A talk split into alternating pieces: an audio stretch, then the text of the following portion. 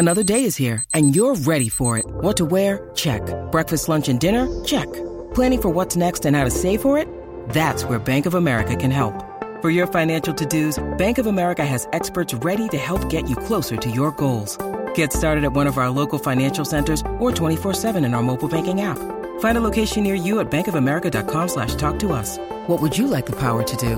Mobile banking requires downloading the app and is only available for select devices. Message and data rates may apply. Bank of America and a member FDIC.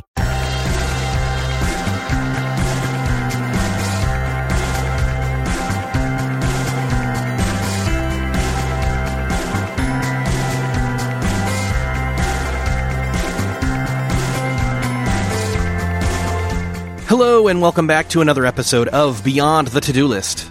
This is the show where we talk to the people behind the productivity. I'm your host, Erik Fisher. This week, I get to do something that I rarely get to do, which is talk to two guests at once that are also married to each other, that also are into productivity. This week, I'm talking with Carrie and Demir Jokai, and the topic this week is all about accountability, specifically how leveraging the help of other people strategically in your life and finding the right people to be able to do that well can magnify and multiply the effects that you get from the effort that you put in in your life, in your productivity, and your goals you are trying to reach. I think you're really going to get some great stuff out of this one that you can use for yourself personally, as well as if you're part of a team or an accountability group or a mastermind. You're going to find out how to better utilize your team members or connect with them or not just the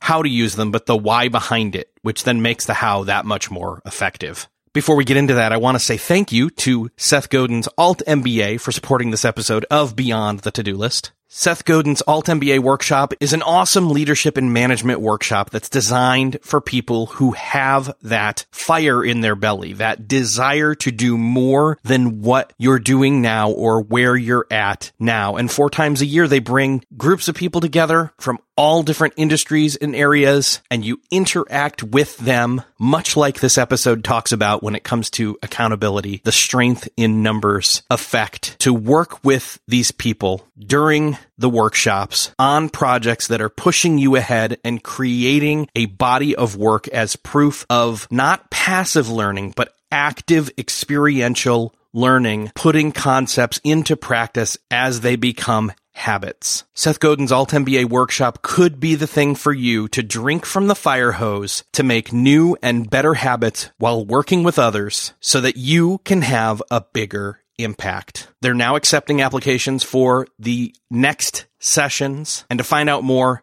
just how to just head on over to altmba.com slash beyond. That's A-L-T-M-B-A dot com slash beyond. And for special consideration, you can mention this podcast in your application and let them know I sent you. Again, that's altmba.com slash beyond.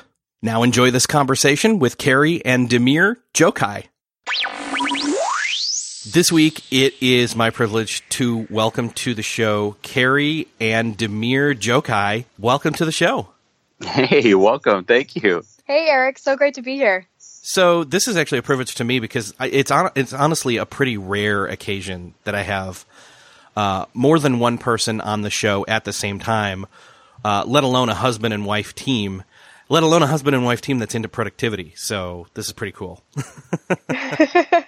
yeah, we I found my dream woman. Let's put it that way. Nice, nice.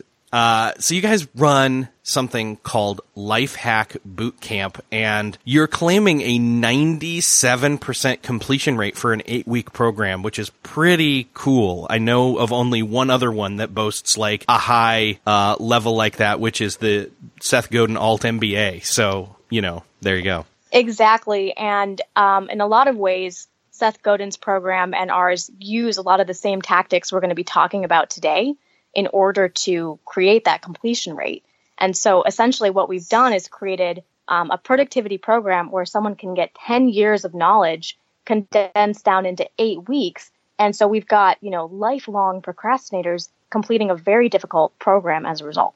Yeah, and I, I, just to highlight the industry average for a lot of the courses, and there's courses exploding online everywhere today, mm-hmm. and the industry average is three percent completion rate.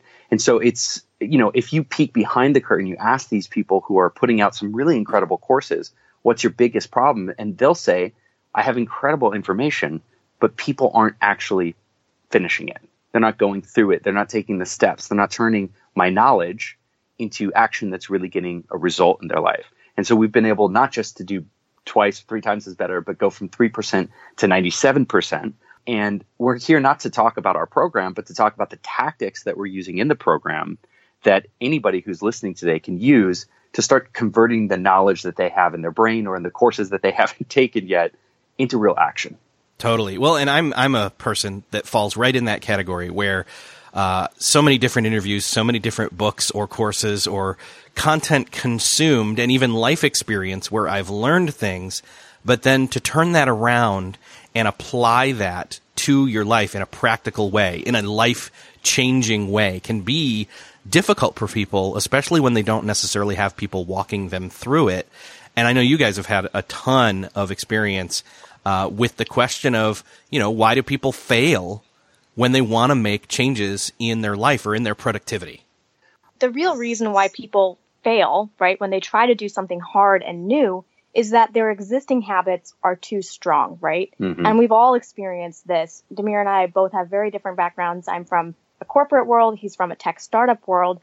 But no matter what background you're from, it's always the same. When we try to change, our existing habits try to keep us in the same place. Yeah. So Marshall Goldsmith, who wrote the incredible book Triggers, I'm sure you're familiar with it. Um, he talked. He says that adult behavioral change is one of the hardest things to do in the world, and I just love that quote because it it puts right into our face the enormity of the challenge. And you can't just flip a switch with those. It is literally incremental, daily, brick by brick type stuff. Exactly. And real everyday productivity is about practice and drilling, right? Like you just said, because it's actually our animal brains that need to be trained in those new good habits. And so you see top performers are always dedicated to creating habits that allow them to be productive all day long with seemingly little effort. And that's kind of the magic that they that they have. Yeah, it's it really we're not respecting our animal brain. We treat our animal brain you know, if you if you look at that part of your brain, the part that responds through conditioned response, and 44% of our behaviors every single day isn't a thought through response that's that's that's uh, originated from our prefrontal cortex. It's actually a conditioned response that's just based on our pre-existing habits, routines, and triggers.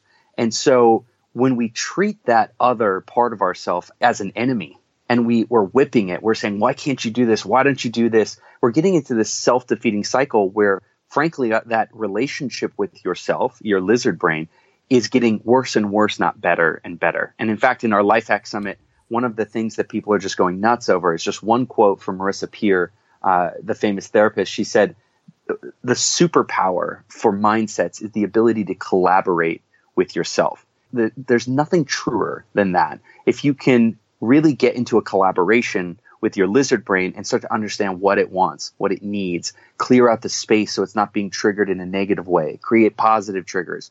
This is a superpower of turning knowledge into action. Totally. Yeah. And, you know, there's Charles Duhigg's been on the show before talking all about, you know, how we create habits. Let's do a real quick summary here. So habits basically, uh, if I hear you correctly, and from my experience, are kind of like the muscle memory of your brain where you go ahead and do something, not because necessarily you are being intentional about it, but because it's something you've just always done that way. And so if you've worn that groove mentally. It's something that happens without you thinking about it. You're completely right, right in your summary there. You know, how do we form these good habits? Right? Uh, what is the fuel? If you think about habit creation engine, right? A machine that creates habit for us what fuel do we have to put in one side of the machine in order for the other side to spit out good habits? And that fuel, unfortunately, is very rare. It's called discipline. And it's not something we have a lot of, right? And so we're not actually going to talk about habit formation today. We're going to talk about the fuel for habit formation, the thing that we need before we actually form habits. And that's discipline. And because it's something we're in short supply of, um, it's it's that's where sort of people stop. That's where this whole equation gets sort of plugged up. So the life hack actually to generate more discipline is to leverage accountability. And that's really a huge super hack that we can all leverage as humans because we're such social animals. And, and just take a look back. This don't believe us. Take a look back and when you look at human civilization now and through the ages, whenever we've accomplished tremendous things, the heights of human, the pinnacles of human performance, you're always going to see a group formed around a singular effort. So if it's the military, you see a platoon for, headed up by a you know platoon leader, right? You've always got these sort of groups, and so the truth is is that as human animals, we we do have like sort of a hive intelligence, right? And when we need to borrow accountability, uh, discipline from other people, we can actually borrow it. We can generate it in groups when we can't actually create it ourselves. And so this is what we're so nerdy about with accountability is that yeah, sure, that word's very hot right now, accountability. But what we see behind that word is a hive intelligence that allows us to do things together that we just cannot achieve separately. And in fact, there's a really interesting study about this where they showed uh, that a human being in a room trying to bicycle as fast as they could and beat their own times um, sort of set a certain record and then they put another person in the room bicycling right next to them, and then they went 144 times faster. So just the presence of another human being in your space doing the same effort, it's not even competition, just that presence of another human being can have this tremendous effect on your uh, on your output and on on what you think your limits are. Exactly, because accountability is such an easy way to create those bigger, better results in your life, right? Like think back to the last time you were on a team, right? And you were accountable for that team's success. You probably had a coach or a team member who was pushing you, expecting you to show up, expecting you to practice. And so you naturally just got better at that sport than you were before. And productivity is like that as well because tough things are so much easier if you have an accountability buddy to answer to at the end of the week. It's that, that form of light social pressure that's highly effective for humans. Yeah, I can actually point back to a couple of episodes from earlier this year. One where a friend of mine that I do sometimes co work with, since we're both remote workers, will actually uh, say, Hey, I got a lot to do today, and so do you. So let's go do it together. And even if we're not collaborating on the same thing, our collective discipline will help us stay on track, even if we occasionally take five, ten minutes to have some, you know, water cooler talk about the latest whatever Marvel movie or Spider Man or something, you know, just to keep us going. And even another person uh, came on and they were talking about a productivity uh, retreat. And even in that, when they were in their solitude and hammering away at something for days at a time, they had check-in points with somebody for accountability where they would call them and that that call was already set up ahead of time to be uh, on place. Absolutely. But i would up the stakes a little bit erik which is what if i would just ask this question to you in the audience. What if we're only tapping the smallest amount of what that's possible right? Yeah. what if we're only tapping for us calling a friend and checking with a friend, what if that's just 2% of what we could unlock? And what if we're really just at the beginning of understanding how we can manipulate this um, fantastic phenomena, which is this phenomena that when we get other people involved in our performance, that our performance jumps. And we know that when you fast forward, if you want to look at um, what the world of productivity could look and what your performance could look like, check out the world of sports where you know there is a team structure. There each each person has you know eight staff members or coaches you know surrounding them, available to them. Right? There's light social pressure that's actually been cranked up into intense social pressure. Uh, there's support, but there's also competition. There's um, best information, best knowledge, constant feedback loops. And so, if you want to think about fast forwarding and what that would look like, it would look a lot like pro sports. Now, the problem I think that we need to address here before we go on is that a lot of people don't think about productivity like pro sports. And, and this is what I call the sort of didactic versus experiential gap. Didactic education is the, like the education we got in school, right? The education where we're sitting passively absorbing information from a teacher versus, you know, didactic education, which is learning how to throw pots and, and, and create pottery, right? Uh, you can't. You can read everything you want about creating pottery and be terrible the first time you create a pot, right? It's something you have to have a tactile sort of learned sensation. So a combination of knowledge and practice. And so the problem is that, we think about productivity like we think about calculus, like it's just something I learn, and then once I know it, I will seamlessly be able to put it into effort. And and yet we see day in day out our clients telling us that their number one frustration is that they do know a lot about productivity and they're not doing anything about it. So what we have to do in our minds, Erik, is we have to move productivity from the didactic education column over into experiential and start thinking about productivity much more like sports, much more like playing piano, much more like leadership, things that can only be mastered by doing it and I think there's there's ways that you can do it correctly and there's ways that that will not be as effective. And this is what we've really been testing and learning with Life Hack Bootcamp for the last couple of years now, really. So we'll see a lot of people say, okay, you know, I'm going to get my friend on the phone once a week and we're going to do an accountability call together. And that's great, but it's not going to be as effective unless that friend is someone who is someone you greatly respect and who you're actually not that good of friends with. Yes. Yeah, so it's funny. Carrie brings up this point that um, we've seen a lot of people say to us, "Yeah, I've done accountability; it doesn't work for me." Very frequently, when we ask them to break it down, um, what you'll find is that you think that the person who's going to be your best accountability buddy is the person you're best friends with. But unfortunately, as is the case with friends and family, we're always giving ourselves a break, aren't we? So if you and I, Erik, are like you know brothers, and you say, "Oh man, I couldn't make it," I'll say, oh, don't worry about it. We'll do it tomorrow, right? Uh, there's no loss of social credibility when you don't do what you're supposed to do in the accountability relationship, right? And so what's interesting is we found that you want to be acquainted with this person, you want to respect them, but too close of an acquaintance often gives you a license to cop out on each other. So there needs to be some, there needs to be a prize that can be lost and that could be money, but that usually is more effective. It's less effective with money. It's more effective with social credibility. Still searching for a great candidate for your company? Don't search, just match with Indeed. Indeed is your matching and hiring platform with over 350 million global monthly visitors, according to Indeed data, and a matching engine that helps you find quality candidates fast. Ditch that busy work. Instead, use Indeed for scheduling, screening, and messaging so you can connect with candidates faster. I wish I had Indeed when I was in the hiring process in roles in the past because it is a slow, arduous headache of a process to find the right people. Or, at least it used to be, join more than 3.5 million businesses worldwide that use Indeed to find and hire great talent fast. In fact, in the minute I've been talking to you, 23 hires were made on Indeed, according to Indeed data worldwide. And listeners of the show will get a $75 sponsored job credit to get your jobs more visibility at Indeed.com slash to-do list. Just go to Indeed.com slash to-do list right now and support our show by saying you heard about Indeed on this podcast. Indeed.com slash to-do list. Terms and conditions apply. Need to hire? You need Indeed. What's something that works so well, it basically feels like magic? For me, I'm thinking air conditioning, noise canceling headphones, definitely. Meeting free Fridays? What about selling with Shopify?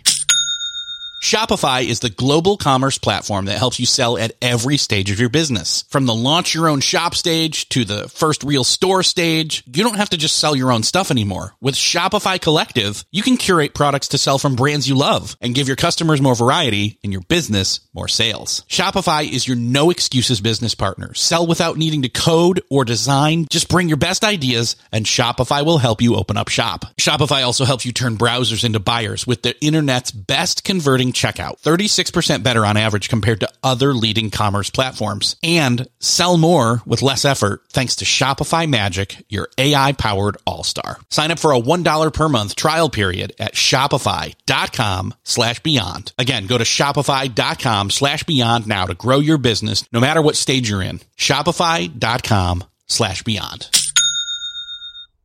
When you need mealtime inspiration, it's worth shopping Kroger, where you'll find over 30,000 mouthwatering choices that excite your inner foodie. And no matter what tasty choice you make, you'll enjoy our everyday low prices, plus extra ways to save, like digital coupons worth over $600 each week. You can also save up to $1 off per gallon at the pump with fuel points. More savings and more inspiring flavors make shopping Kroger worth it every time. Kroger, fresh for everyone. Fuel restrictions apply.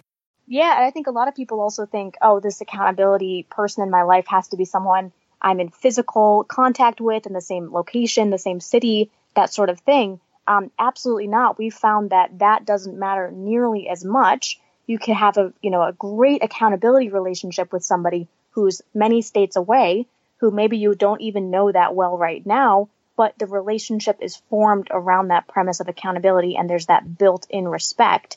And that becomes the number one most important thing that leads to success. So before I toss it back to you, Erik, I just want to summarize that, right? So the number one thing that you're going to be looking for from your accountability is you got to put some stakes on the table. There's got to be table stakes. And the, the most effective table stakes are social credibility. Your ideal buddy is somebody who you would be loath, just really upset to have them think, oh, Erik's a flake. Erik's flaking on me again. You would, if you have that visceral feeling in your body, like, oh my God, I can't have this person looking down on me. I will, I will jump over a building or move a mountain to make my accountability call with this person. And when I make that accountability ball, the call, I do not want to be caught saying that I didn't do what I said I was going to do. That's your ideal accountability partner, not somebody who is just going to say, ah, no problem, Erik, we'll get it next time. Right. Interesting. And then the yeah. second thing, the second thing that Carrie just mentioned, um, which we can dive deeper if you want to, is don't worry about location.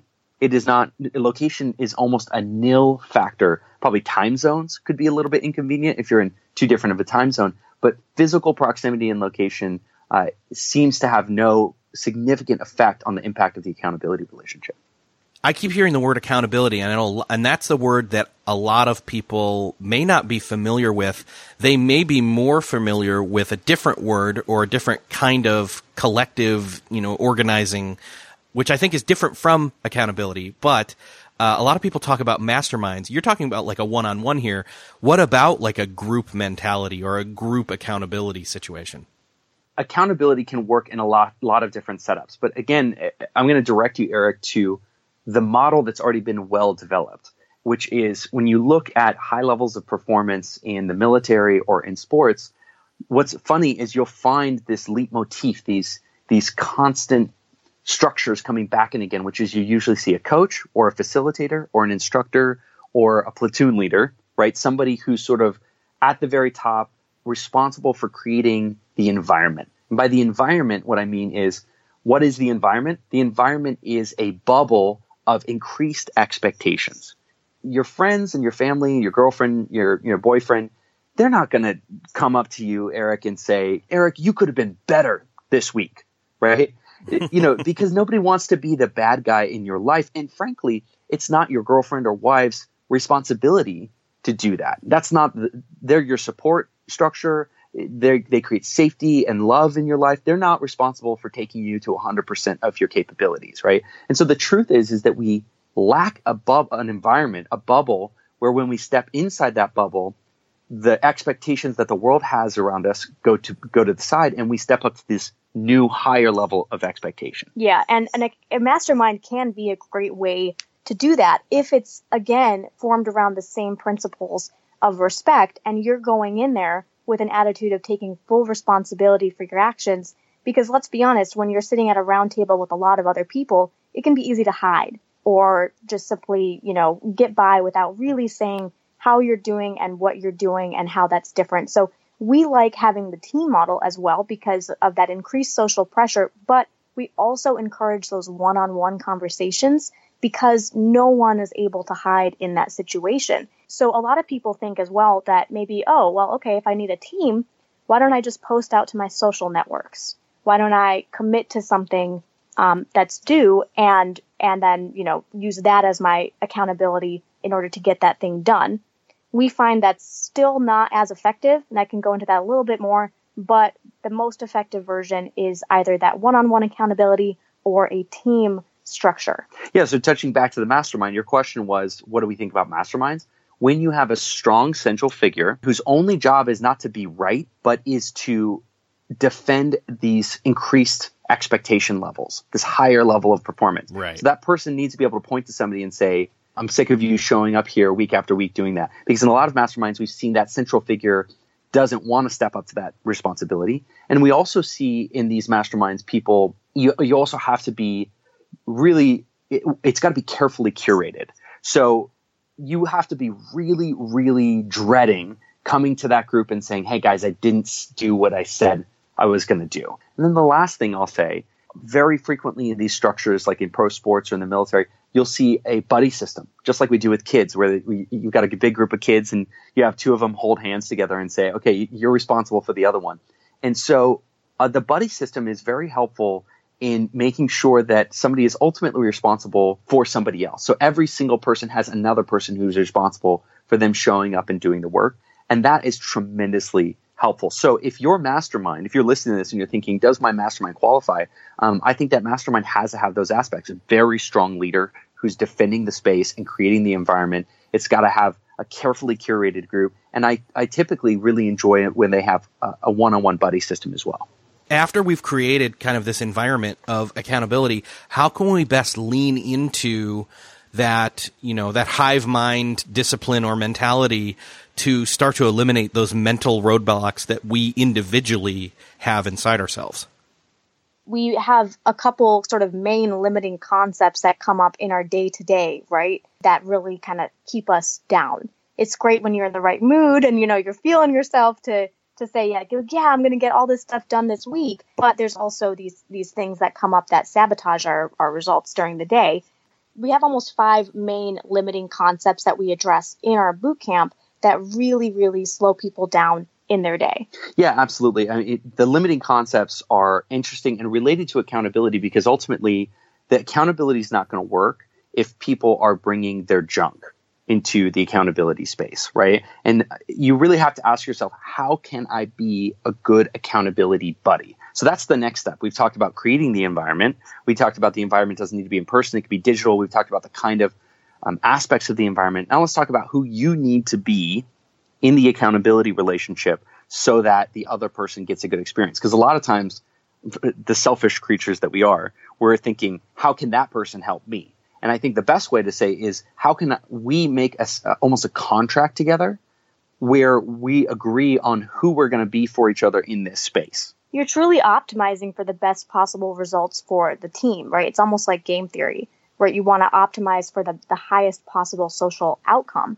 And, and so the, the team leader does have to have to create that environment as well, where they make sure that everyone is being selfless instead of selfish. And in order to do that, we need to debunk a couple a couple things that are going on with people's mindsets. So we're going to do two things. We're going to talk about five limiting concepts that you need to call out in your accountability relationship, whether that's one on one or it's a team or a pod. Um, but before I do, I just want to say uh, the first thing you need to do is make an agreement with that person that you're going to have wear multiple hats. That if you are friends, that you're going to take your friend cap off when you do these accountability calls and ask and having that person give you permission to put your accountability buddy cap on.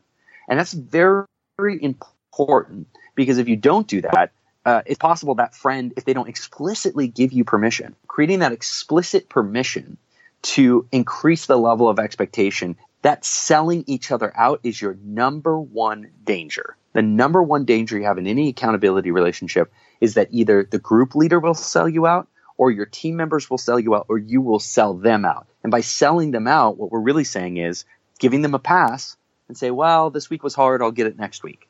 Exactly. And so, just to put a fine point on what Demir said, you can tell if you're selling yourself out or selling your buddy out if, for example, you start missing calls with them, mm-hmm. or you find yourself dreading calls with them, or avoiding calls with them.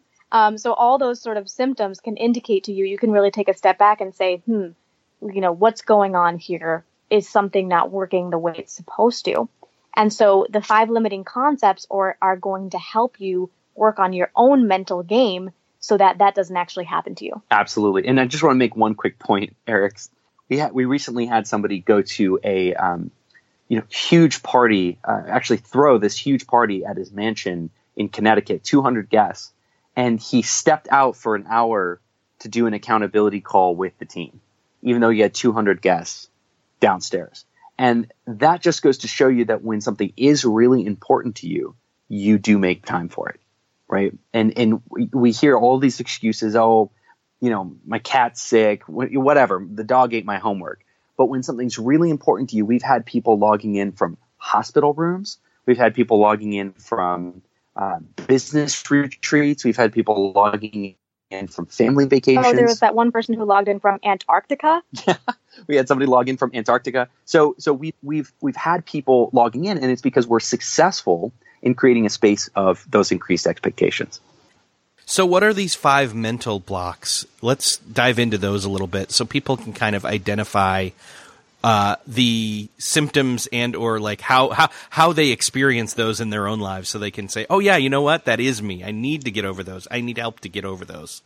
Yeah. So let me set this up really quick. What we found is that in accountability relationships, uh, there were five things that people would say. We call them limiting concepts. Um, and you said in different ways, but there's five archetypal things people would say that would shut down their accountability partner completely. And their accountability partner had no ability to come back to these five things. And so what we did was we actually broke down each of those five things so the accountability buddy could come back with a higher truth that unlocked that trapped mental space. So uh, maybe Carrie and I can play it out. I'll be the limited accountability buddy, and Carrie will be the accountability who's plugged into the higher truth. So um, I might come into our accountability uh, call, mm-hmm. uh, whether it's one on one or it's a group call, and, and say, you know, guys, I just don't have enough hours in the day. I'm just not. I don't have enough time to do what I need to do. Right, and we've all said this before, right? We are all guilty of this one.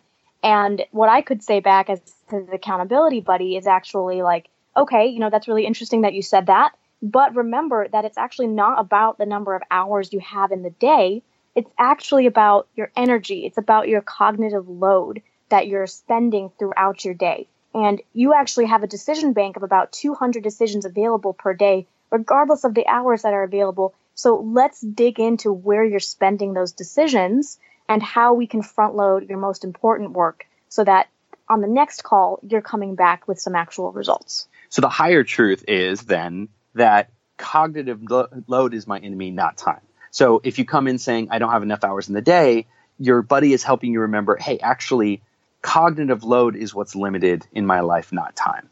Because once you're burned out, uh, your performance drops and your ability to think clearly drops. So it's really about focusing on managing not just your time, but also your energy and your focus. Exactly. And usually that energy and focus is going towards unimportant, sort of shallow work. You know, you're running around, you're trying to do simply too much. And the very first thing that the accountability buddy would help with is like, what can we say no to here? What can we just completely eliminate from your life such that you feel that you have enough time and freedom to really get things done? That can either be the case, that can actually be what's happening, or this could have been just an excuse that person was making for not getting results. So we see both of those scenarios. And the reason we call it a limiting concept, Erik, and a higher truth is that, you know, like every good lie, there's a there's a kernel of truth here, isn't there? I don't have enough hours in the day. I mean, there is a kernel of truth that you've overcommitted yourself, you're under optimized, you're you're not you're not prioritizing your correctly, and you're not managing your energy, so you're genuinely not getting the work done. And so there's a kernel of truth to that. The problem is that lower truth, the limiting concept, sort of paints you in a corner, doesn't it? Once you say I don't have enough hours in the day, where are you going to go from there? Like nowhere. And the higher truth, cognitive load is my enemy, not time, gets you into a place, it unlocks you, it opens up possibilities. It gets you thinking about how do I manage my time? How do I manage my energy? Where am I putting my priorities? And so what we're always trying to do is take those lower limiting truths and convert them into higher truths that open you up into new possibilities. So that's number one. I don't have enough hours in the day becomes no, actually, I need to manage my energy and attention, not just my time. Got number it. two, if you want that one, is um, I might I might walk in and tell Carrie, you know, I, I just I don't know what it is. I just can't stay focused. You know, I, I think I have ADD. There must be something wrong with me. And before we move on, have you heard that, Erik, with people before? Yes. Yeah, I must have ADD. Even from the people that don't have it, yes. Well, you know, an interesting factoid here is that, you know, 5 to 11% of the diagnosable population, you know, has really some kind of attention deficit disorder. And we've interviewed some incredibly productive people. And there's two funny things about this. One, the people we've interviewed with ADD, is, even in this summit, we interviewed Dan Martell, who sold multiple multi-million dollar companies. We've interviewed Brett Terpstra.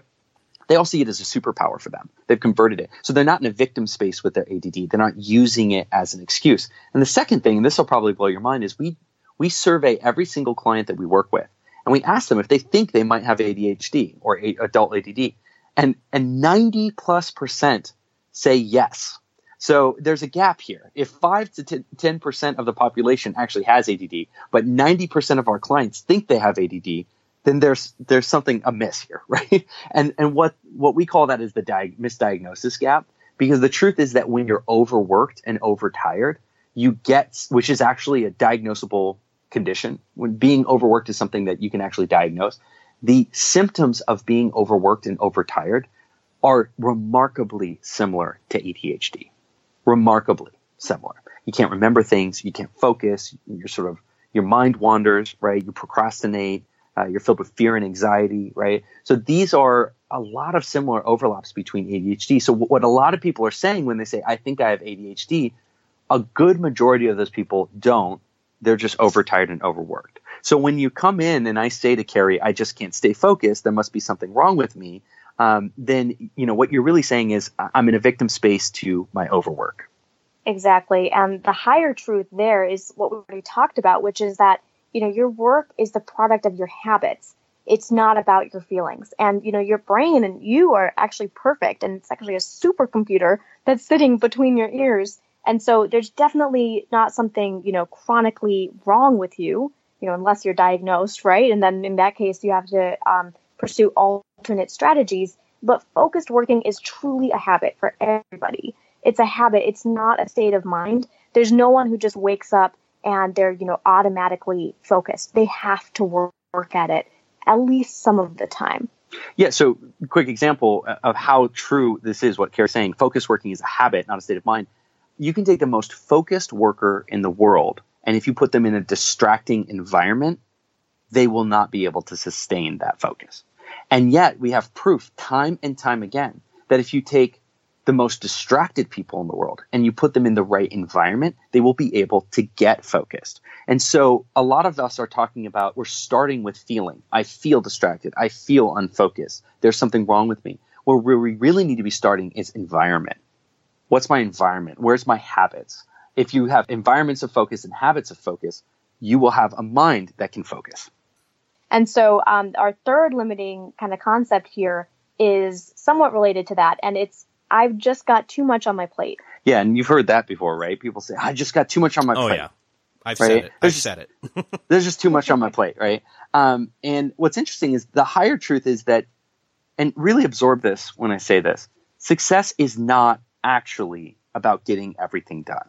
As much as you can deny it, the truth is your brain thinks that if we can tick every box on our to do list, then we will somehow be successful. And the truth is, is that if you ticked every box on your to-do list for the next 10 years, it's entirely possible you will still not be successful. Right? Success isn't about getting everything done. It's about getting the right things done in the right time to the right level of completion. And I'll say that one more time. Success is about getting the right things done in the right time to the right level of completion. And so what that means is that if you get the right thing done to the right level of completion, but you did it two weeks early or too late. Well, if you did too late, well, guess what? It doesn't count. You missed the mark. But here's another controversial statement. If you, I would say that if you're doing something too early, you're also not optimized, right? We want to be allowing ourselves to wait till the bread rises to put it in the oven, right? And so I see a lot of people doing things too early. I see them doing too late. A lot of it is about beating that inner perfectionist and finding the golden median point where you say, okay, this is exactly how much needs to be done. It's exactly the right thing to be done, and I'm delivering it in exactly the right time. And this is the conversation that you want to be having with your accountability buddy. So when when you're on your calls with your accountability buddy, you don't want to just be listing off all the stuff you got done. You want to explain to them, here's the thing I chose to do, and here's why it's most leveraged for me right now. And then they know that's what they can they can hold you accountable to. And if you want to be a great buddy, you're always pushing your other buddies saying, great, you got this done. Was it the right thing to get done? Right? Oh, great, you got it done. Did you get it done on time? Are you beating, and, and to the right level of completion means really beating your perfectionist, your inner perfectionist, meaning you want to be excellent. You want to show your clients in the world how good you are. You want to be so good they can't ignore you. But by the same token, we have so many clients crippled by perfectionism. How, Absolutely crippled. How, um, how involved should an accountability partner be in the helping the person who needs to decide what to do when, uh, how involved should they be? Should they help them primarily from a question asking standpoint of, you know, kind of posing the question and having the person then think about it and then order things that way? Or should they say, Hey, let's write this all out on whiteboard and let me help you like, give, you know, I'll give you my input and help you order it. I think actually both would probably work, but what's yeah. your opinion on that? Yeah, I would say that you're your own expert in your own life, right? There's nobody who knows more about your life than you. And so you don't want to put that all on your accountability buddy to help you make big important decisions about, you know, your priorities and stuff like that. You know, take ownership and really I would say you need to drive the ball and be telling them. But their their role is to kind of kick it around a little bit and just make sure and just see if they put pressure on it, will it break or will you stay true to it and say, no, no, really, that is the most important thing? And so um, I would say that it's more of a vetting role. So if Demir comes to me and says, like, hey, you know, this is the most leveraged thing, I want to get five new clients this week, I might come back and say, well, really? Because you told me last week that it was to launch this new product. So, you know, help me understand why it changed. Okay, it changed for various reasons. All right, and why is it five? And is that achievable this week? And what would that do for you in the long run to really make that leveraged instead of just maybe short term income? Yeah, and a lot of times you're listening for things that are incongruent. So there, I'll give you two. Since we've since we broke this open, I'll give uh, the listeners two really concrete sort of tools. So write this down if you want. One is the Socratic method, right? Just asking questions, asking questions, asking questions, asking questions, because the questions don't judge right? So you're not you're not claiming to be the expert. If i'm your accountability erik i'm not claiming to know your life or your conditions. I'm just asking questions. And the second is hold up a mirror.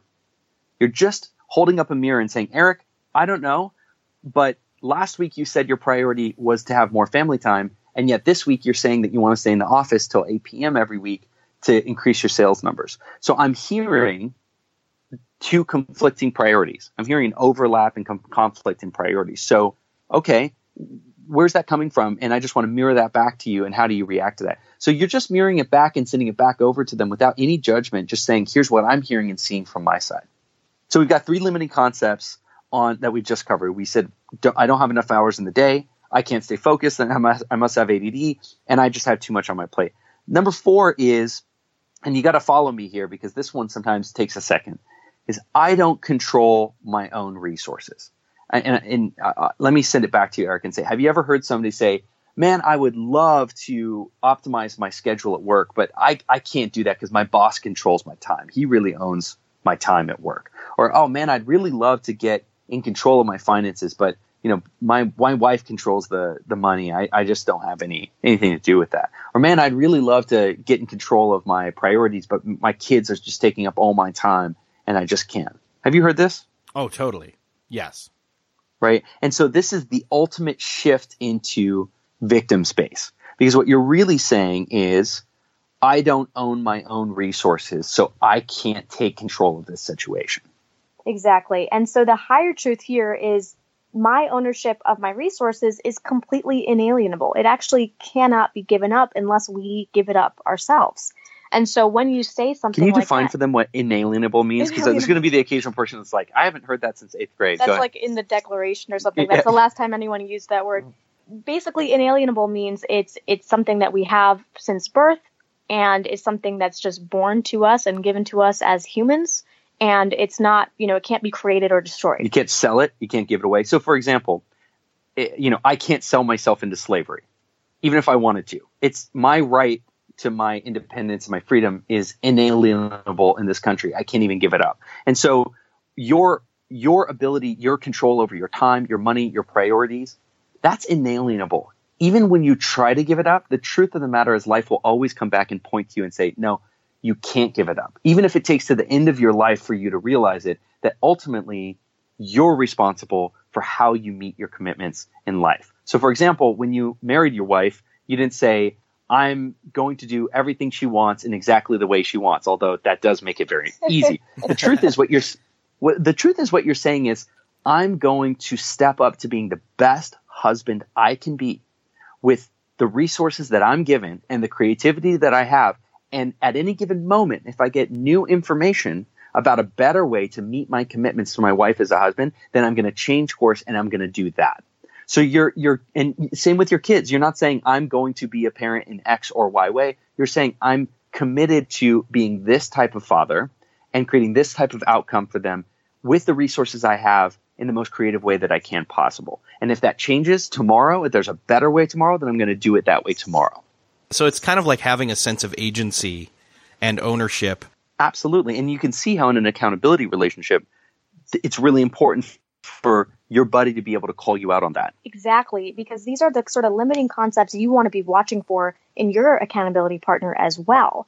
Um, so that you, that you don't let them kind of like slip away from you, as it were. You want to watch out for them in yourself, and you want to be out in the lookout because it can easily, like we said before, kind of devolve into a pity party where we're just both making excuses for each other and saying like, "Oh yeah, you know, I understand." Like, well, you know, cut yourself a break. Yeah, man, that sucks. Yeah, uh, yep. we, we, get a lot of that, right? Um, and it's because it's the easy way out, and it doesn't force us to really challenge ourselves. Um, but if you can identify these limiting concepts, then you have a way of coming back at your accountability partner with a higher truth in a way that's not, you know, you're not being a jerk to them. Yeah. So instead of eh, so eh, a jerk reaction would be, I don't control my my time, my money. Dude, you you know you're you're selling out. You're being a victim. You're copping out. Well, that's a confrontational position, and that's not going to be productive. So when you say, hey, let's talk about, I'm hearing, you know, high, I'm hearing the limiting concept number four. I'm, I'm hearing I don't control my own time, my own money. So let's talk about how we can get you back to the higher truth here, right? Are you willing to talk about that? And then you've got a constructive, essentially positive dialogue that you're, you're having with this person. And, and it, this actually reminds me of one key rule that we have with our accountability buddies, which is this is not free therapy. This is not right. a free therapy session. So if you find that your accountability buddy, that either you're doing it or they're doing it, where they're just sort of listing all of their woes and injustices and stresses, um, re- gently reminding them like, hey, that's not what we're doing here. This isn't free therapy. This isn't a dumping session. This is to get accountable and move ourselves to a place of extreme ownership. Yeah, because you want to speak to them the way you see them, which is as, you know, at their highest level you want to always be speaking to your accountability buddy because then they're going to treat you at your highest level as well. And they're going to hold you to that higher standard. So it's really beautiful, Erik, when you see this created um, amongst two people. Say, you know, we buddy up two people in the boot camp and they're complete strangers. And by the end of it, they have, you know, a deep, deep respect for each other because they've been speaking to each other to, at their highest levels for the entire eight weeks. Yeah. And I just want to be clear about that. What highest level means is when when I come in, I might be in a space of self pity, victim. Um, this is happening to me, and Carrie, instead of descending to that level and and pity jumping into that pity party with me, she stays. She keeps talking to me as if I'm at hundred percent, fully in ownership of my resources, fully in ownership of my excellence and greatness right? And so she she doesn't descend to the lower self. She keeps talking to me as if my I'm my higher self. And to have somebody treat you like that, Erik, is just absolutely profound because it's like a wake up call. It's like a cup of coffee. It reminds you of who you can be, who you have been, and who you want to be. Yeah, and that you, the fact that you've entered into this contract with them, you both agreed on your wearing multiple hats roles. Exactly. And in fact, you know, bringing it's it's a great idea to to bring these main limiting concepts and higher truths to you know have them on the call actually be looking at them on the call so that when you're hearing these you can actually see the higher truth that you can respond to you can actually throw red flags on the field at the at the instant that you're hearing it okay so i'm really curious about what number five is yeah so number five this is my favorite one right i have to tell a story about number five because it used to be the four limiting concepts and then we discovered number five and we had to add it because it is actually a really profound one. Everyone's going to be like, oh, you know, they've all done this, right? We've all done it. Um, number five is this imperfect blank is keeping me from getting results. This imperfect uh, software, this imperfect person, this imperfect car, job, traffic, town, yeah. spouse, We've heard it all. Yeah. So so if you and and the way that you normally hear this coming out of somebody's mouth is, I could get a promotion if it wasn't for my boss, or oh, I could really be amazing if my wife wasn't holding me back, or I could you know, but obviously, guys, not the case in my case. My wife, That's right. amazing. Exactly. I just want to be very clear to everybody listening. But uh, or you know, man, I could really get fit if it wasn't for my kids. I'm a you know, and, and so you hear this a lot that that the imperfections in life are what are keeping you from being this amazing person. We've also even heard it at a at a more um, baser level, I guess. Like when people get frustrated with something, um, they can even say things like, "Oh, this this video on this course platform didn't play. That's that's why I couldn't, you know, get this work done in my life this week." And you really think about that, and you're like, "Really? Is that really the case?" Like that Yeah. was the only thing keeping you from your results. Yeah, and and the ultimate test is always if somebody give you a million dollars to do the thing and create the outcome that you were you're saying that you couldn't commit, would you be able to do it? And almost 100% of the time the answer is yeah. So if somebody give you a if you're a dad and you had a busy schedule, but I said I'll give you a million dollars to get fit, you'd figure it out. You'd figure out a way to schedule it in, right? Um, if I give you a million dollars to get that promotion, you'd figure out a way to get around your boss and and and get recognized around your boss. If you if you got a million dollars to be to work on time, you figure out the traffic patterns, right? And so a lot of these are really a function of saying, "Hey, I'm really getting to a victim space because I'm waiting for life to be perfect before I show up." And the way that you can sort of gently guide your accountability buddy or yourself back onto sort of the straight and narrow is just reminding yourself of the higher truth, which is that there's thousands of imperfect solutions out there To And every problem to in life. every problem, and there's actually zero perfect solutions. Yeah, so we're we're we're looking for that perfect solution. We're waiting for that perfect pitch. And the second you finally just like say to yourself, slap yourself in the face and say, there are zero perfect situations. There's zero f- perfect people in life. There's zero perfect scenarios. There's zero perfect technology. There's zero perfect uh, businesses. There's zero perfect business partners, right? And so once you realize that everything in life is inherently a process of creating bridging solutions across imperfect points, then you realize there's thousands of imperfect solutions, millions of imperfect ways to solve every single problem, and zero perfect ways. And so once you stop trying to hyper focus on I can I can be successful when the world lines up and and bows down in front of me and, and offers me up perfect solutions. Well, that's never going to happen. Once you open yourself up to realizing that the reason we look up to people like Richard Branson and Sheryl Sandberg and all of these amazing people is they're actually able to create incredible results with imperfect inputs. Awesome. So we've talked about accountability. We've talked about the, the necessity of accountability, really, and the, and the the why behind it, and even the how, and then delved deep into uh, these five limiting beliefs. I want to point people to where they can learn more about you and the Life Hack Bootcamp. So let's talk about that. Let's make sure everybody knows where to go, and then we'll link all this stuff up in the show notes. Absolutely, yeah. So you can find us at lifehackbootcamp.com. All our contact information is on there. You can even take our whole free masterclass. It's lifehackbootcamp.com forward slash masterclass, or you can just check out the website. And I'll just reverse really quick and say um, one of the things we weren't able to cover that is also a, a, fantastic topic about accountability is when do I use accountability buddies, right? Um, do I use it every day? Do I use it once a week? Can I use accountabilities with my work blocks? So since we weren't able to cover that, the masterclass that Carrie talked about talks about the way that we block out our time.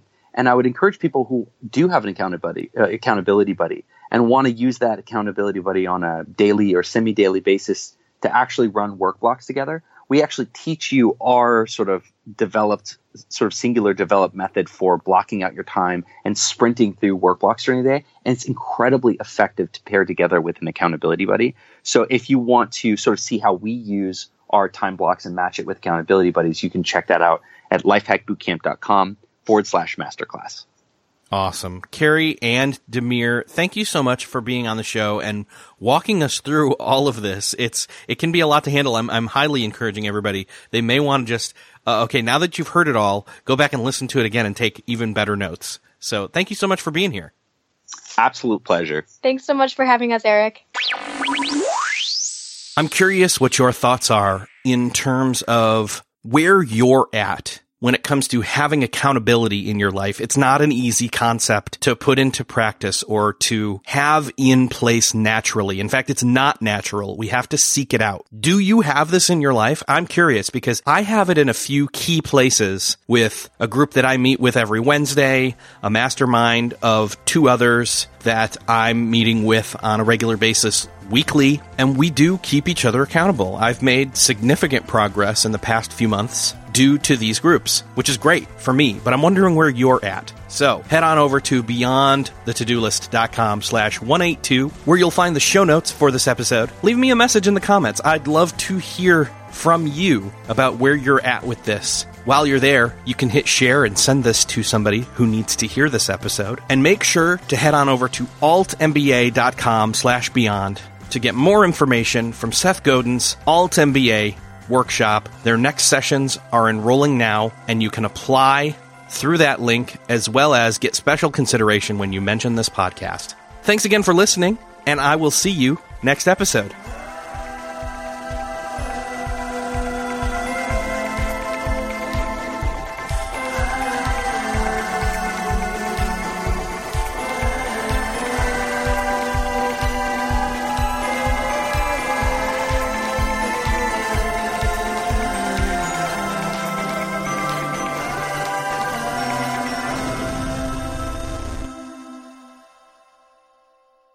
Beyond the To-Do List is a proud member of the Noodle Mix Network. Find more of our award-winning and award-nominated podcasts to make you think, laugh, and succeed at noodle.mx.